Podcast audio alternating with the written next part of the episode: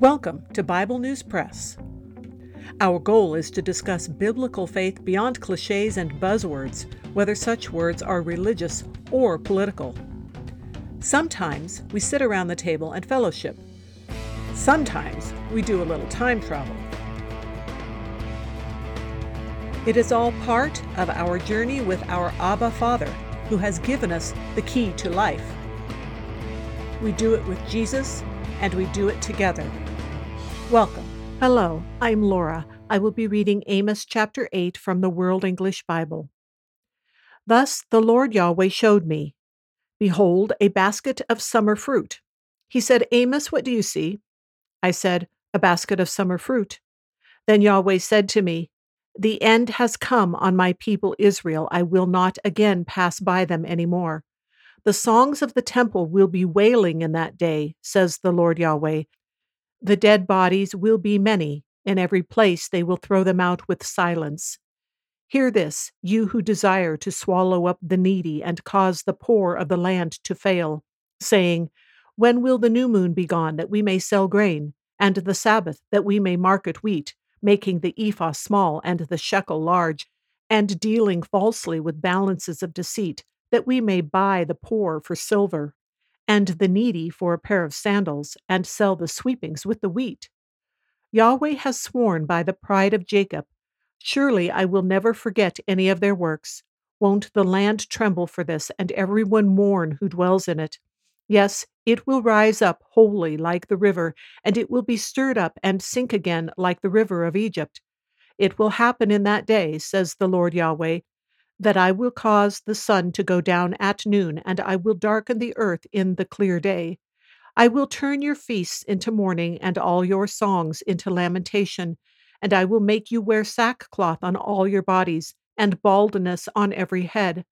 I will make it like the mourning for an only son, and its end like a bitter day.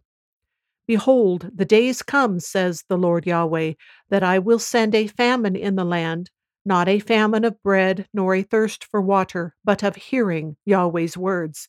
They will wander from sea to sea, and from the north even to the east. They will run back and forth to seek Yahweh's word, and will not find it. In that day, the beautiful virgins and the young men will faint for thirst. Those who swear by the sin of Samaria and say, As your God, Dan, lives, and as the way of Beersheba lives, they will fall and never rise up again. That is the end of chapter 8. A basket of summer fruit has been picked because it is ripe, just like the time is ripe for the judgment of the wicked at this point in Israel's history. But God is warning them right up until the last minute, the last minute when He cannot pass by or overlook the dispensing of justice anymore. This justice will involve lots of physical death, such that they will have run out of words to declare their despair as they clean up the dead bodies.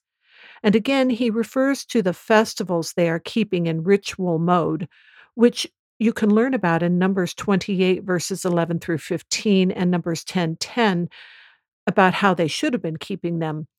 And then also Isaiah 113 is another place where God says he doesn't like them holding their festivals when they're doing it meaninglessly. And then in Colossians 2:16, it talks about those under the new covenant not needing to be burdened by what others think about their holding of festivals. But here, the people of Israel are impatient with the festivals because they want to get back to cheating in their dealing with people which is specifically cheating and greatly harming the poor. You could compare these false scales to the way that the Federal Reserve in America prints money, which is a benefit to the rich when they get it first, but the poor and the powerless merely suffer from the inflation. It says in verse 7 that Yahweh will not forget. The context is that he will not overlook their wickedness as they continue to pursue it the opposite of repenting and seeking goodness and Yahweh. It's not that he won't forgive, because it says over and over in the Bible that he does, but he cannot forgive those who do not accept it on the only terms that it can be granted. To do so would violate all that is good and just. If you have a hard time with this, think again about the poor who are suffering. Should God just forgive the corrupt people even as they determine and proceed to harm and kill those they have power over? In verse 8, this seems to be talking about the way the Nile River rose and fell.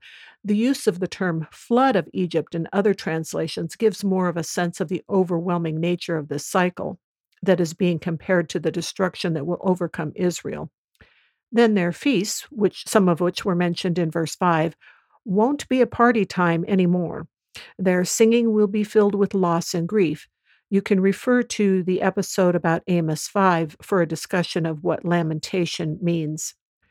Verse 9 mentions the darkening of the sun, and whenever this happens, it reminds us of other passages that connect an extreme version of this to the final judgment, such as Joel 2:10, Matthew 24:29, Mark 13:24, Luke 21:25, Acts 2:20 and Revelation 8:12. However, there are other examples of heavenly events that are not at the time of judgment in the end times. For instance, there's the plague of darkness in Egypt. There's the sun standing still in Joshua 10:13 when Joshua fought the Amorites, and there is the time when Jesus died and it was dark from the 6th to the ninth hour as referenced in Matthew 27:45 and Mark chapter 15. It is also pretty well established that there were various eclipses that were part of the regular cycle of things then, as they are now, though God can obviously cause such to happen just as he desires and not on a regular cycle. So this here in verse 9 may be a reference to end times and or something that the people here could notice as portending immediate judgment going to happen to them according to a commentator with the last name Hubbard that David Guzik mentions in his commentary, there have been calculations of two eclipses that did occur just after the time of Amos's writing. Sackcloth and shaving the head are symbolic of grief and or repentance from the earliest historical accounts, I will link to a Blue Letter Bible reference page that lists many scriptures and a couple of descriptions about the material of sackcloth. The biblical theme of the only son, as referenced here in Amos, begins with Isaac for Abraham and Sarah and is part of the prophecy in Zechariah 12:10 when talking about the inhabitants of Jerusalem when Jesus returns and they look on him whom they pierced. Verse 11 speaks of not hearing Yahweh's words as worse than a lack of bread and water.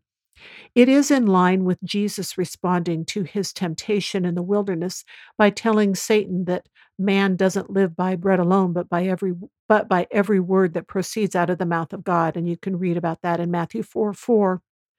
Verse 11 here in Amos is also implying a hearing loss, such as the prophecies of Isaiah quoted in Acts 28 26, and Jesus talking about this in Matthew 13, verses 13 and 14.